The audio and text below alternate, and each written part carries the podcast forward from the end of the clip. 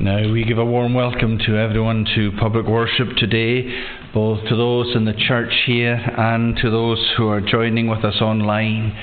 Let's begin our worship by singing to God's praise in Psalm number 65. It's found on page 82 of the Psalter, and it's at the beginning of the song.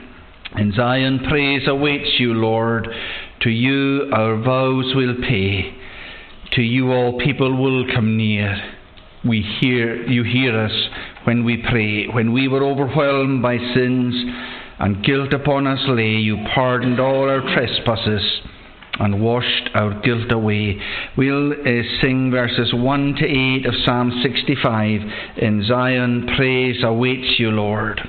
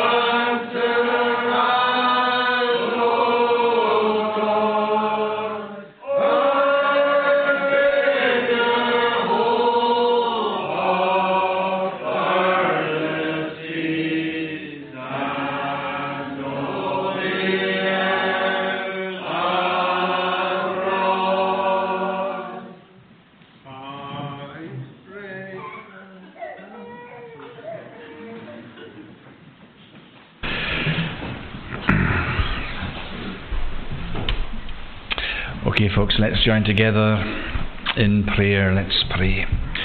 O Lord our God, we thank you for the song that we have been singing.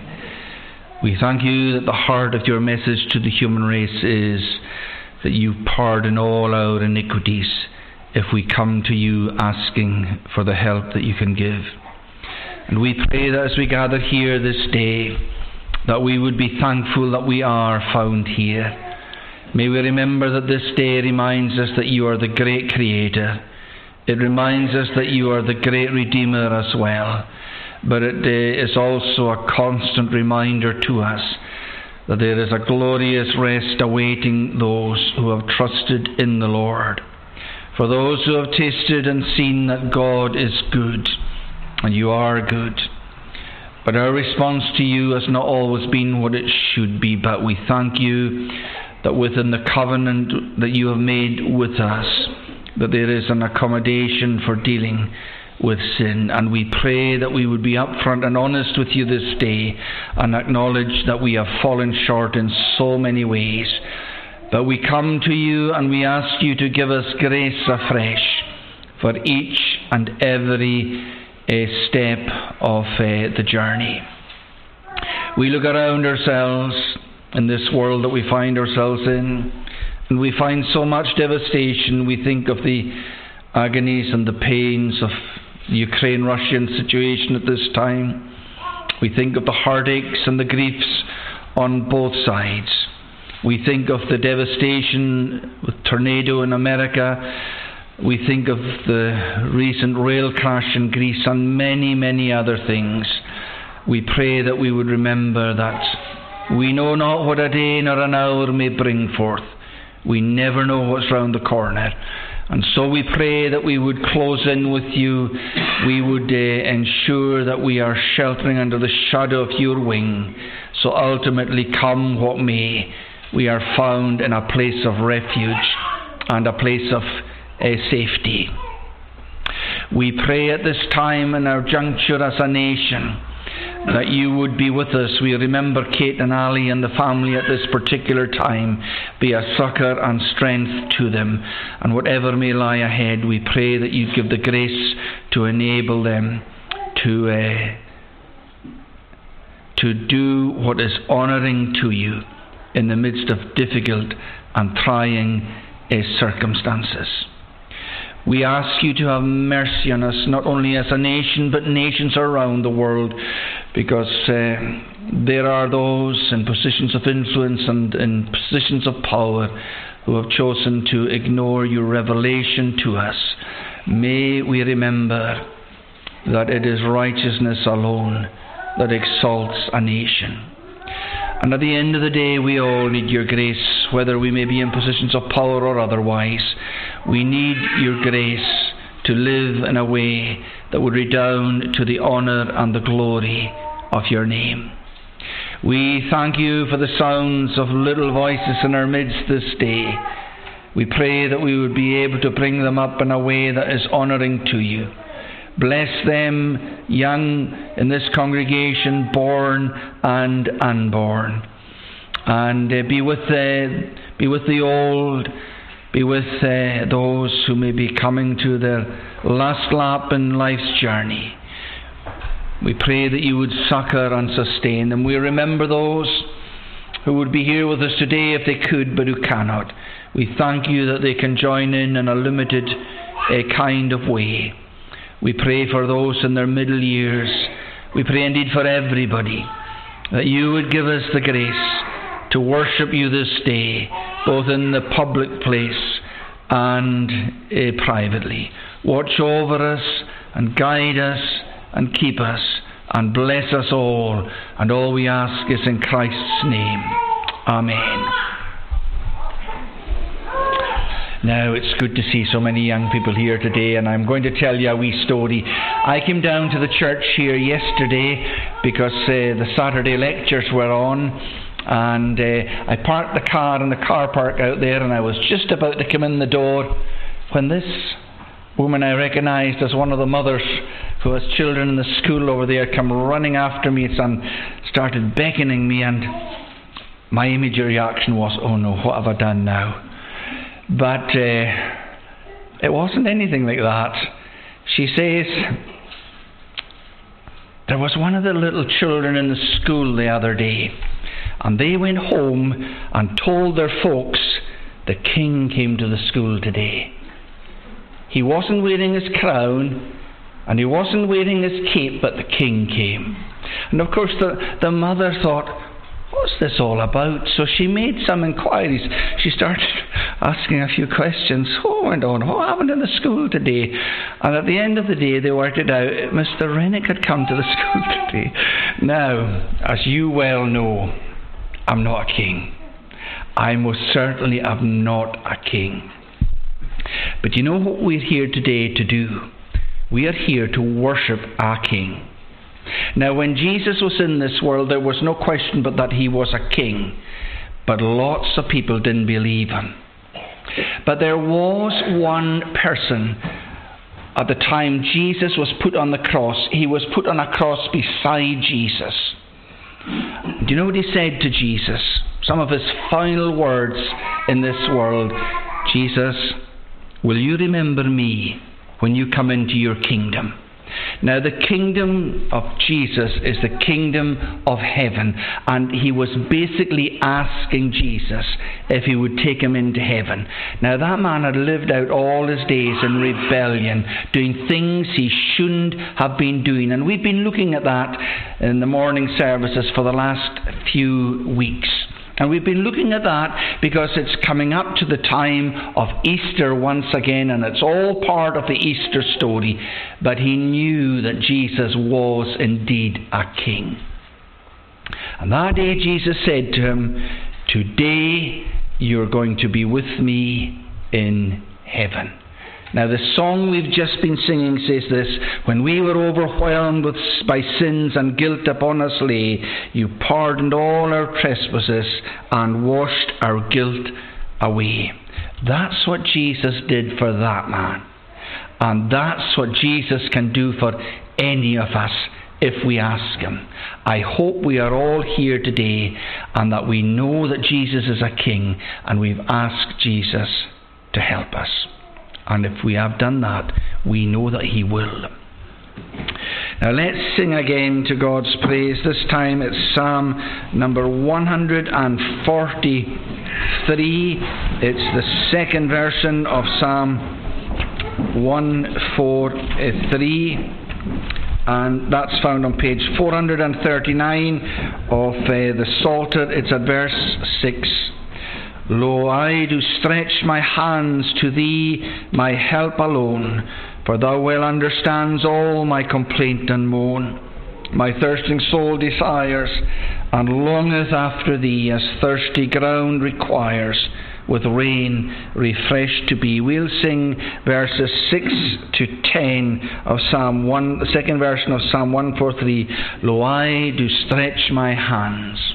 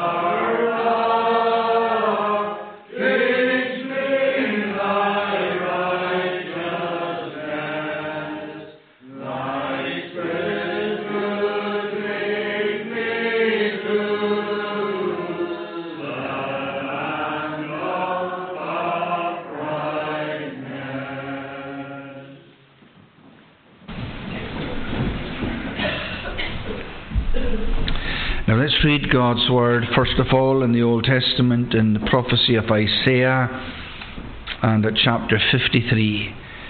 We'll read at the beginning of the chapter. Who has believed what he has heard from us? And to whom has the arm of the Lord been revealed? For he grew up before him like a young plant, and like a root out of dry ground. He had no form or majesty that we should look at him, and no beauty that we should desire him.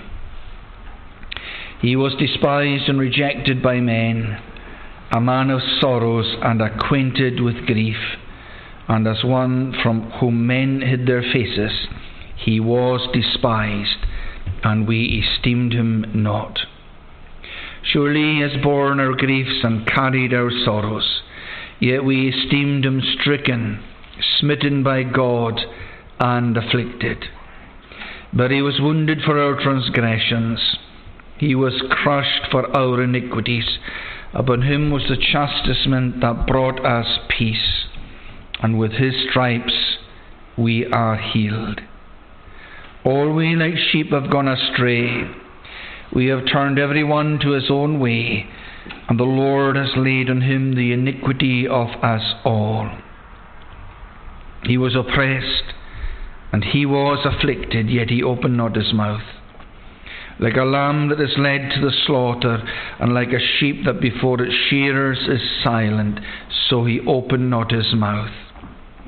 By oppression and judgment he was taken away. And as for his generation, who considered that he was cut off out of the land of the living, stricken for the transgression of my people?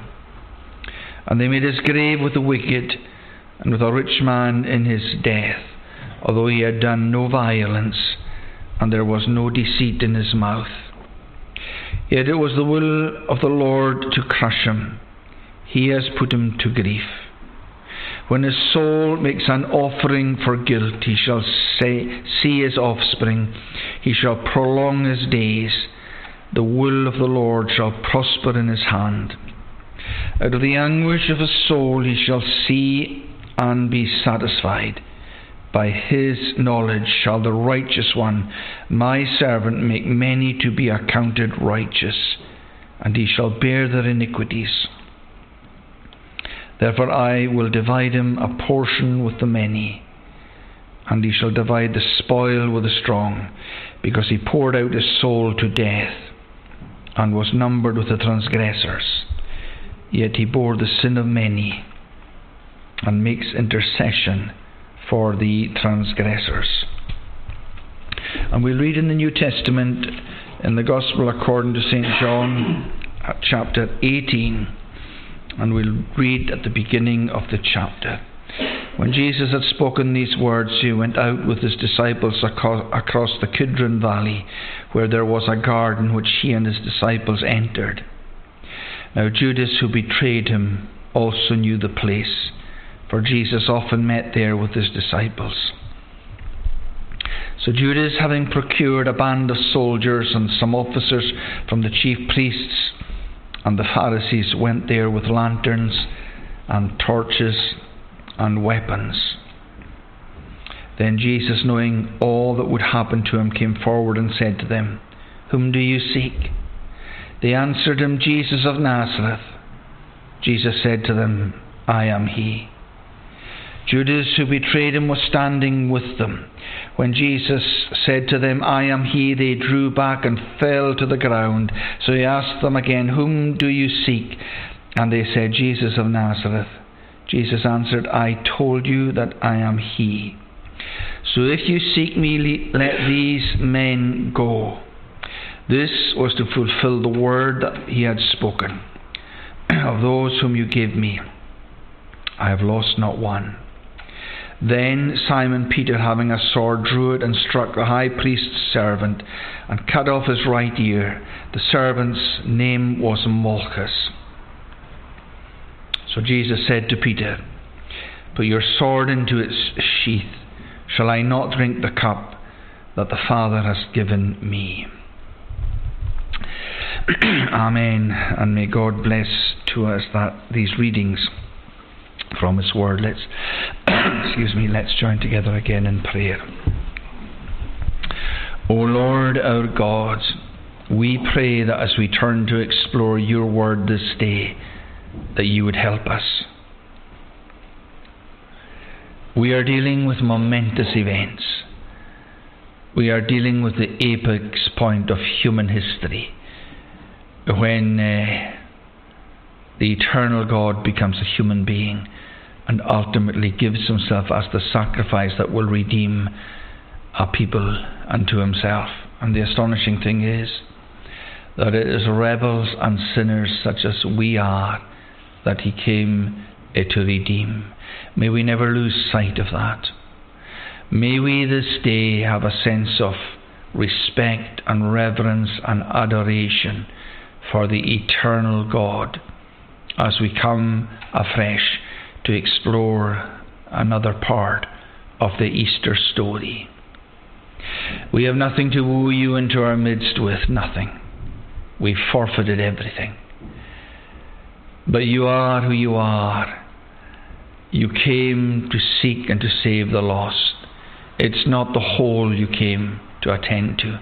It's the broken, it's the lame, it's the blind, it's the wayward. It is those who are deluged in their own rebellion, sin, and iniquity. We realize that is the glory of the gospel. And we pray that we would bask afresh this day in the beauty of it. And all we ask is in Christ's name. Amen. Now let's sing again to God's praise. This time it's uh, Psalm number 146. It's page 4, 4, uh, 5 in the Psalter. It's at the beginning of the song. Praise God, the Lord, praise, O my soul. I'll praise God while I live. While I have being to my God, in songs I'll praises give. Trust not in princes nor man's son in whom there is no stay. His breath departs, to earth he turns, that day his thoughts uh, decay. We'll sing verses 1 to 7 of Psalm 146. Praise God, the Lord, praise, O my soul.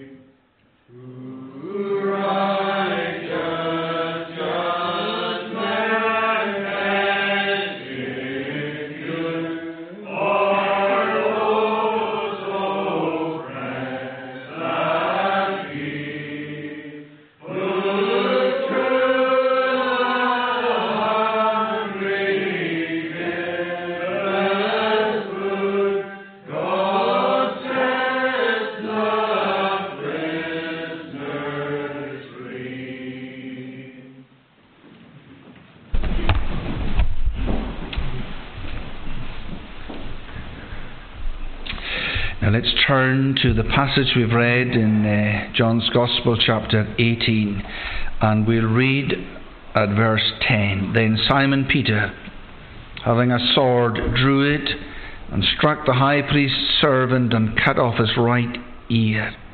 The servant's name was Malchus. So Jesus said to Peter, Put your sword into its sheath. Shall I not drink the cup that the Father has given me?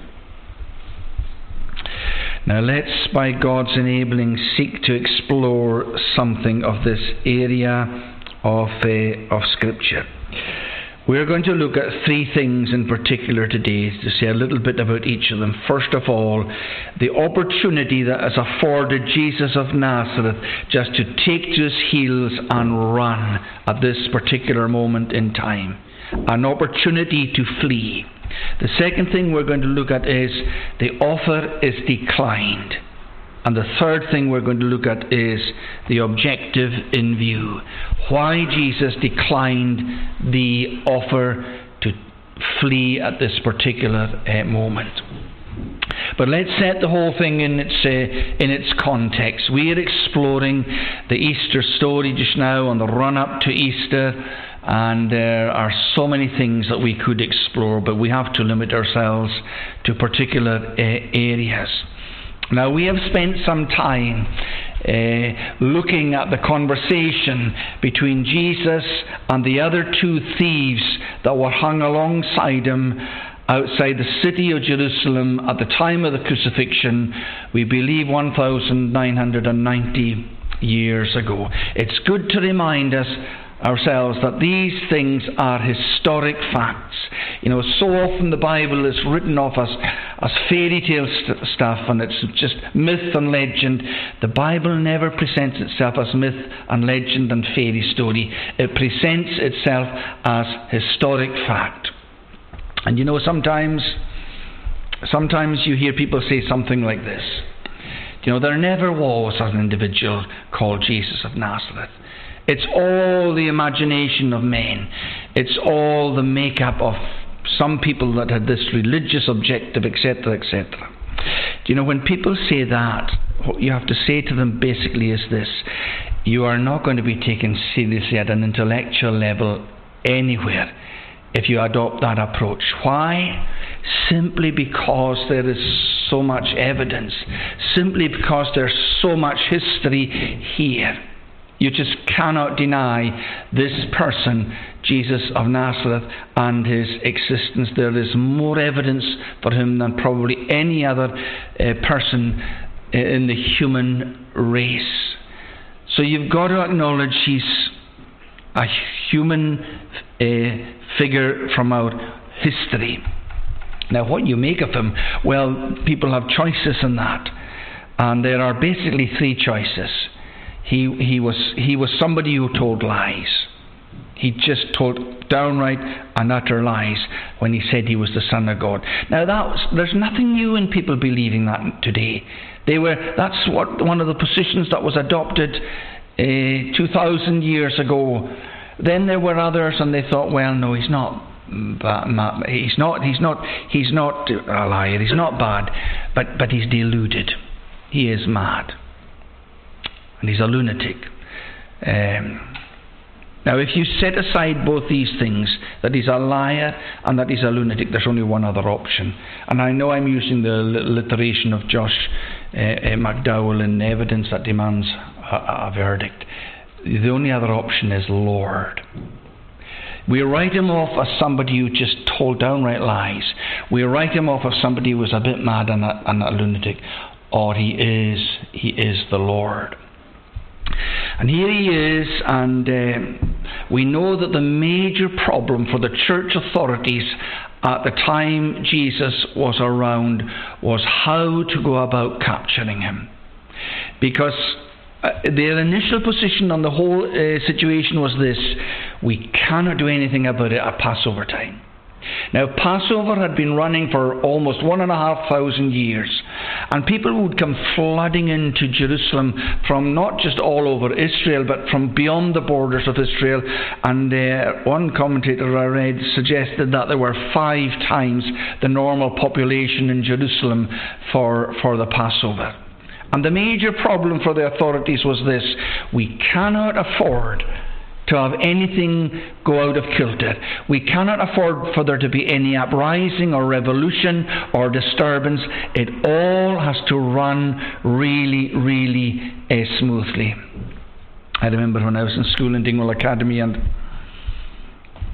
and West Germany had just won the World Cup. And we arranged for a bus to go down to a to a football match at Hampden Park, Scotland versus West Germany.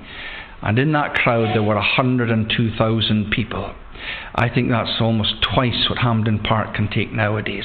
But my guess is that there will probably have been a chief superintendent in Strathclyde Police Force, and he would have been given the job, someone high ranking, it, you're responsible for this football match. Now, if you get 102,000 people and they decide to have a go at each other, there is no way in the world you can sort that out. So what he's got to do, or she has got to do, is they have got to make sure the violence doesn't, or the disturbance doesn't kick off at all. And it was exactly the same back there in Jerusalem. And of course, the person in charge of Jerusalem was, the, was um, Pontius Pilate.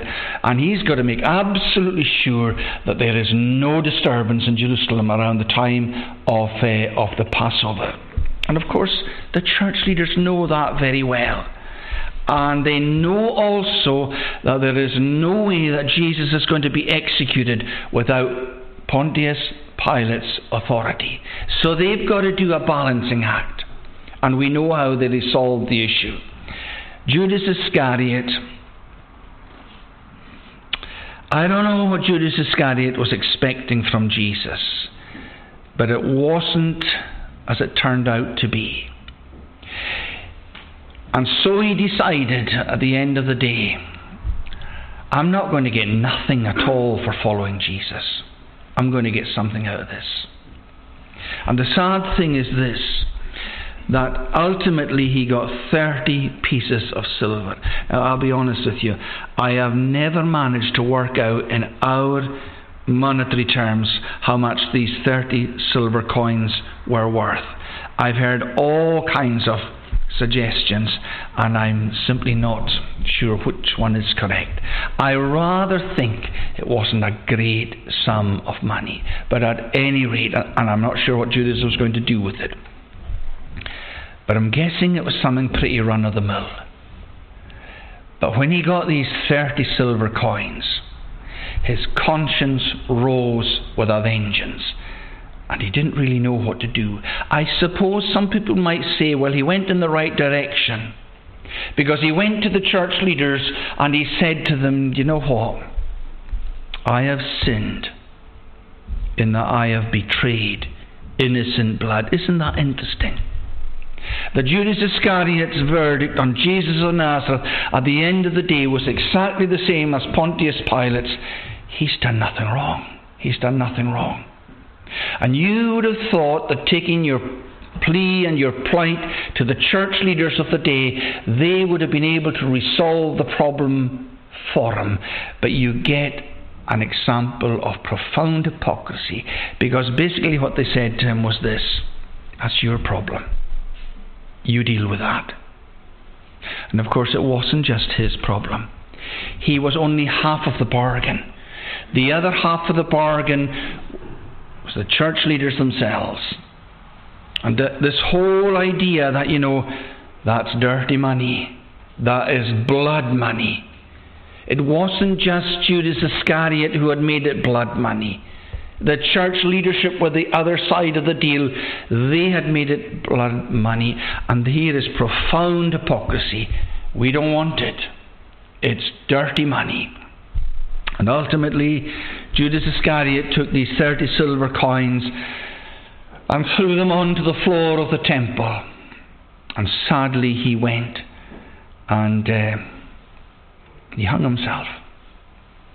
And there is something profoundly, profoundly sad about uh, that. But at any rate, the deal was done and the outcome is in place now. And so the Garden of Gethsemane at the foot of Mount of Olives on the east side of Jerusalem is the place where Jesus resorts to to engage in meditation and prayer. And it's a reminder to us of this. He was human. You know, we have this idea that because he was divine, he didn't operate at our level. Now, at some, in some respects, he didn't operate at our level because he was wholly harmless, undefiled, and separate from sinners. He did not have sin in his makeup. We all have that problem. But he was still a human being. He took a true body and a reasonable soul. Now, profound mystery in that. But you know what it's like? When we want to think things through, or maybe when we want to pray, we don't want to be in the middle of hustle and bustle and great noise and all the pressures. We want a way, we want a place where we can be on our own with God.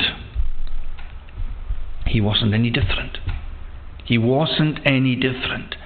And Judas Iscariot knew that he resorted frequently to the Garden of Gethsemane. And the thing about Jesus of Nazareth is this some nights he would spend the whole night in prayer. And you know, I, I often used to think, what on earth do you talk about all night in prayer to God? I don't think uh, that anymore. Uh, but that's the way it was with uh, that's the way it was uh, with Jesus. And so a group of soldiers and some temple guards, they're, they're arranged to come to the Garden of Gethsemane to effect the arrest of, uh, of Jesus. And what is it we read about that happens in the Garden of Gethsemane? Well, one of the things that we read of is this that Simon Peter saw what was about to happen, and as quick as a flash, Simon Peter does something uh, about it. Now it's interesting that all of these disciples have their own personality. You know, all these little children in the in the church today, and they're all making little sounds and whatnot. They're all different. They all have their own little personalities. Even children within the same family, they can be so different um, although there's a, a, sameness if you're if you're in the, in, in, in the family, and and that's the way it was with uh, with the disciples as well. And one of the things about the personality of of uh, Simon Peter was this: he was impetuous. He was the kind of person who would just be up and doing without thinking the whole thing through, and then later he would reflect and um, and he would uh, and he would regret. You remember when Jesus was saying, Do you know what? I'm going to die. And Simon Peter is saying, No, no, no, no, no. Don't you be speaking like that. That be far from you, Lord. That was his immediate reaction. And, and I think we can understand that because they've spent three years together engaged in the public ministry of Jesus, and uh, it hasn't been easy, hasn't been easy. And you know, there's a, something about adversity. Adversity brings cohesion, it brings people together. It's a glue that can bring people together. And, uh, and that's the way it was with Jesus and his disciples. And the thought of them being without Christ, without Jesus anymore, we understand why he's saying to Jesus that be far from you. But you remember what Jesus said to him Get thee behind me, Satan. And you think, oh man, these are not very PC words, are they? But you know, this is the thing about Jesus of Nazareth. He calls a spade a spade.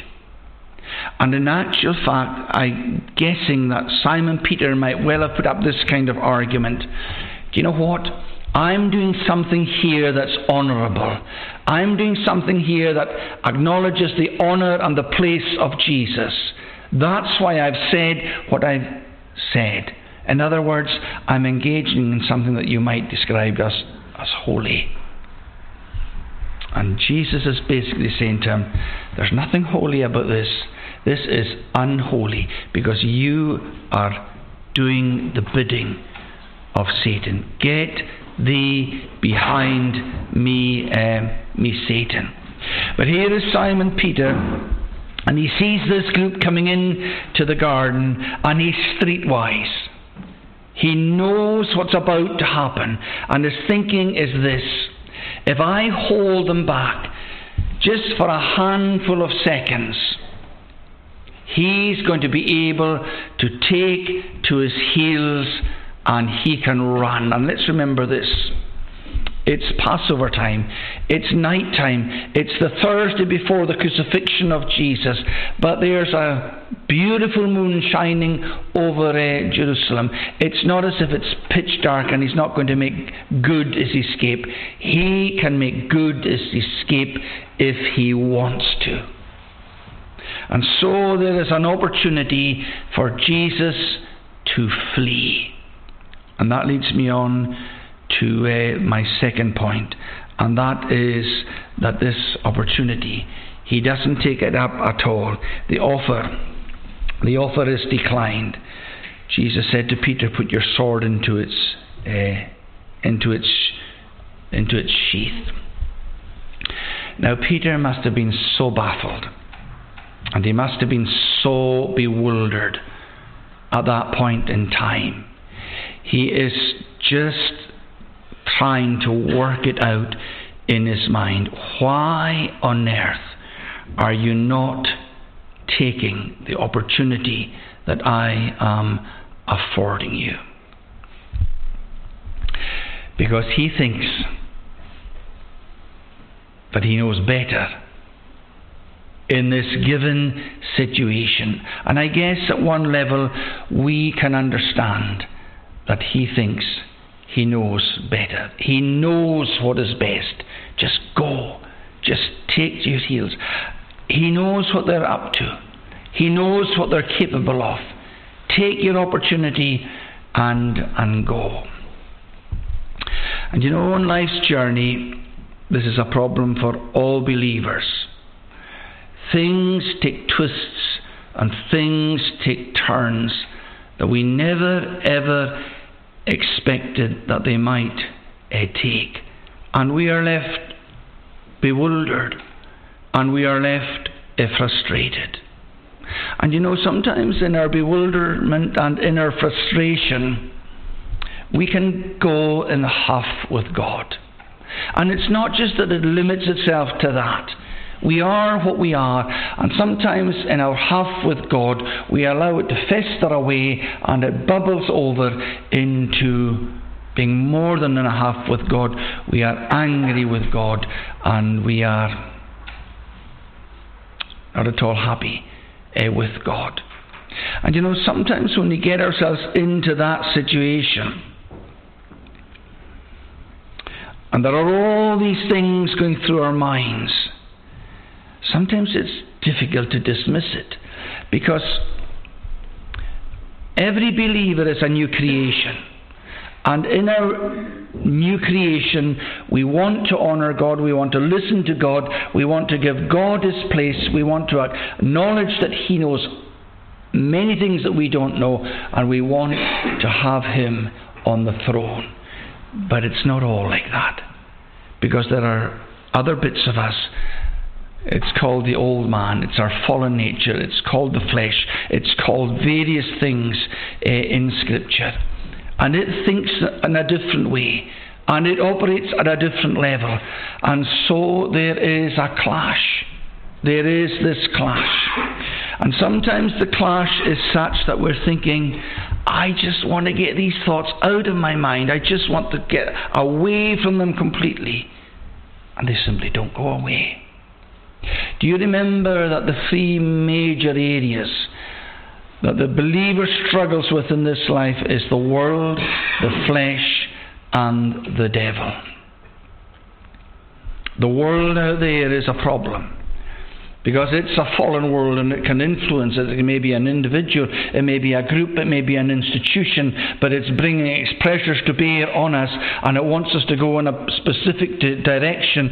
And to go against the flow of that can be very, very hard eh, at times. But it's not just the world out there. We have our own flesh, we have our own fallen human natures. And that can be a major problem for us at times. We, we don't want hassle. We don't want hardship. We don't want to, to take a difficult path. We want an easy time of it. And there's that clash. Do I just go and have the easy time that I want, or do I do what is going to be honouring to God? And it's not straightforward. There's a clash and there's a battle. But then there is the devil. And sometimes his strategy is to come at us and there's nothing hidden at all. He just comes at us with the ferocity of a roaring lion. Nothing hidden, just so in our face that we just want to melt away with fear and with trembling. Well, that's one of his strategies. But the other one is the very opposite. The other one, he comes to us with absolute subtlety. It's like the the way that they would they would capture birds, the fowler snare, the psalmist uh, calls it. And the fowler snare was where the trap was made, and it was so camouflaged that the bird was in the trap before it even realised it was there. And I think we all have a sense of familiarity with this kind of uh, the approach of the of of, uh, of the devil, of the enemy of our souls. That we're in the trap before we even realise it's there. And sometimes sometimes it's the same old trap. Again and again. How often have we said to ourselves, Why do I not learn? Why do I not learn from the mistakes and the errors that I have made in the past? But sometimes it's a combination of all three things. It is the world, and it is my fallen human flesh, and it is the devil, and they're all participating in something, and the one something is to do what is not uh, honouring uh, to God. Sometimes we can convince ourselves that that particular road that is not at all honouring to God, we think it is. Because that's exactly where Simon Peter is.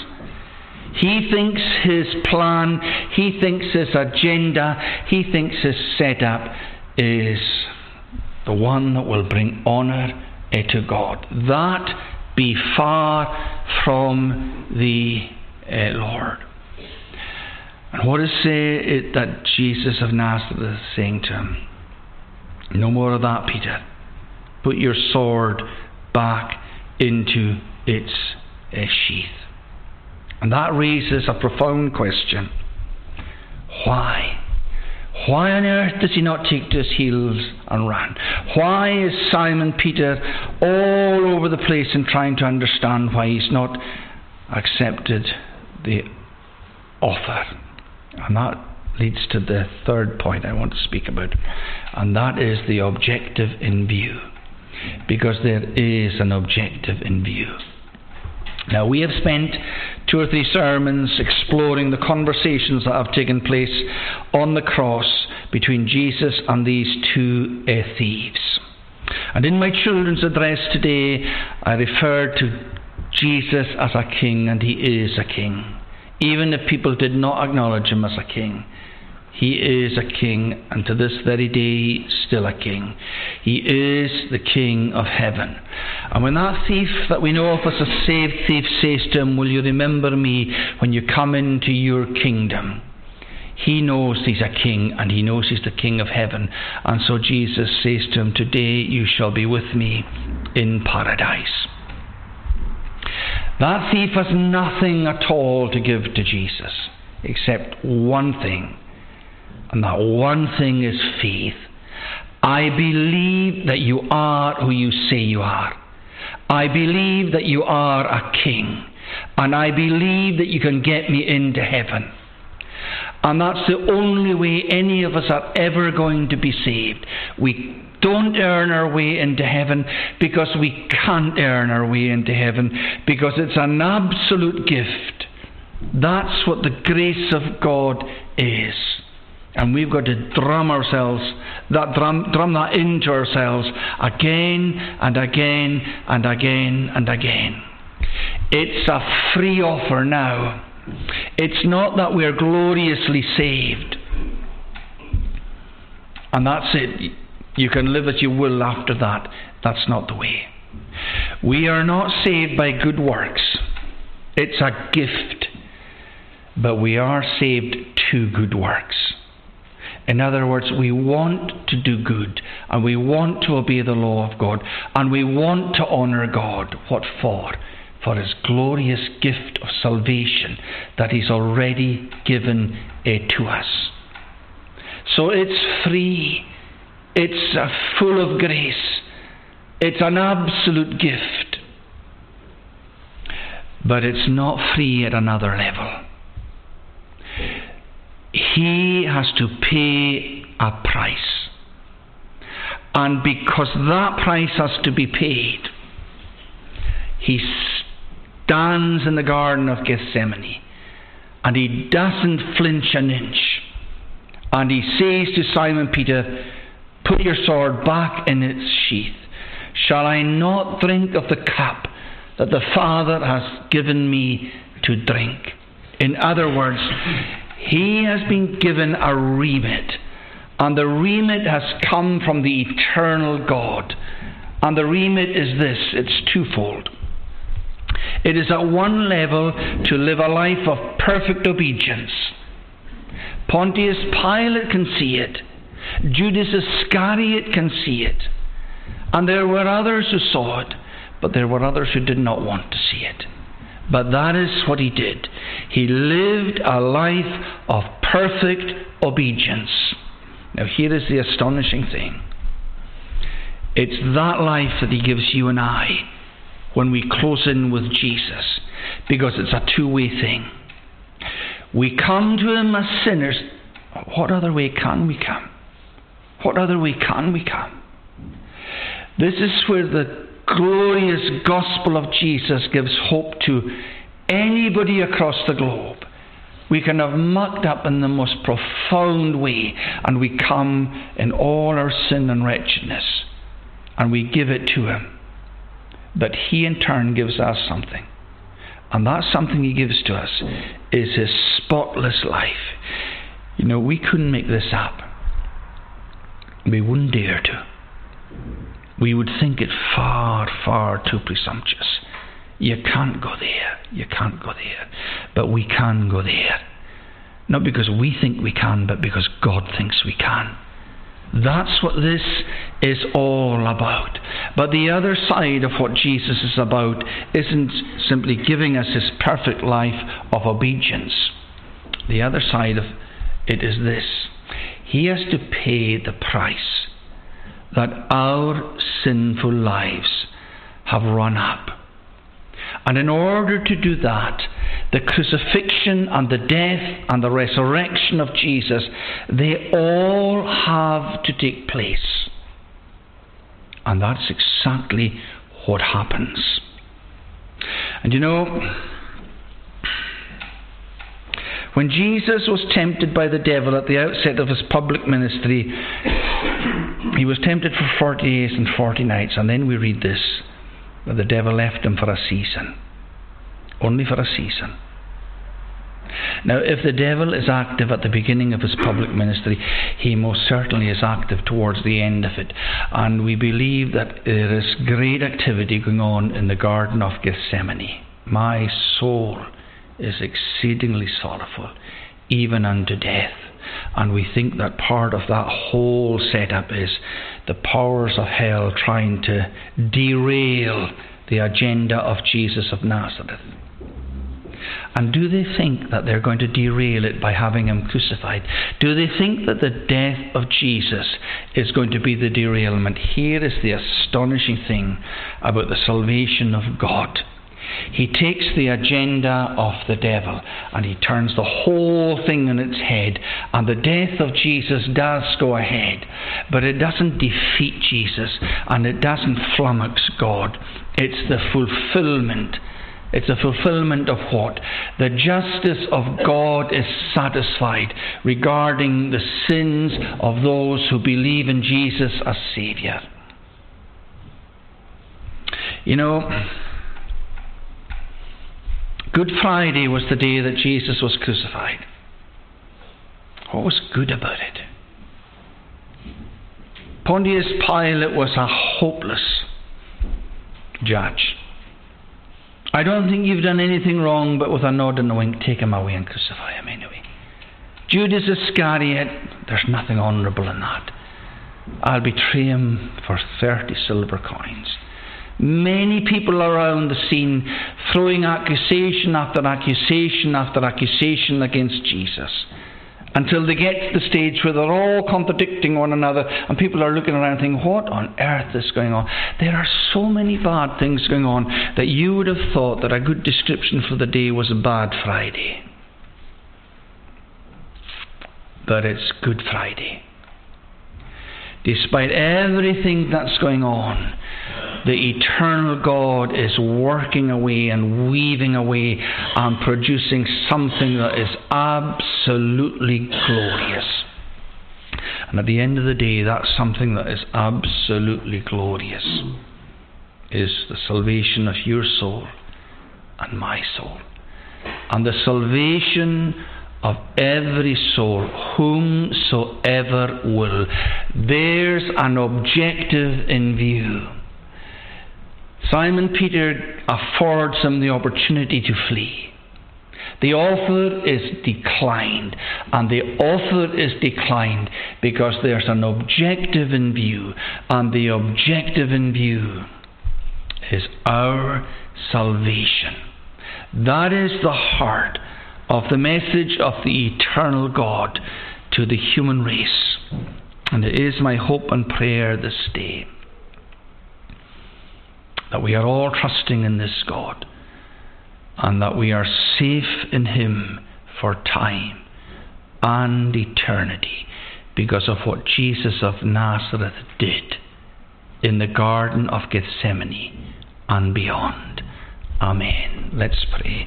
O Lord our God, we thank you that when situations seem all over the place and utterly chaotic and seem to be going in the wrong way completely. That you oversee it all. And at the end of the day, your revelation to us is that all things work together for the good of those who love the Lord. We thank you for that glorious hope, and we pray that we would respond to it appropriately each and every day of our lives.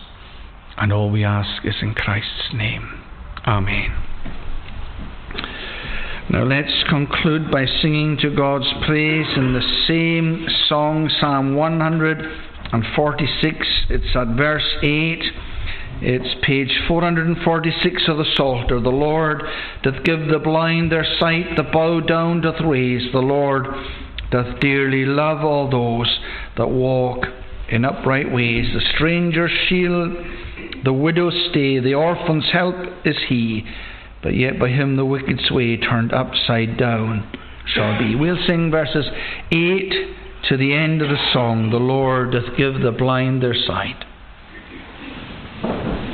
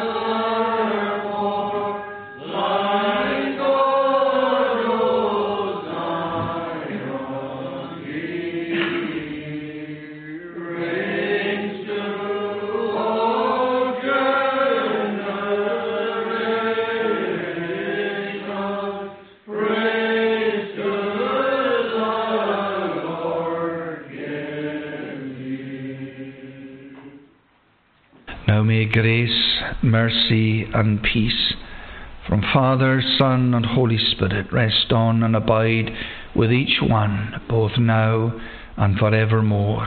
Amen.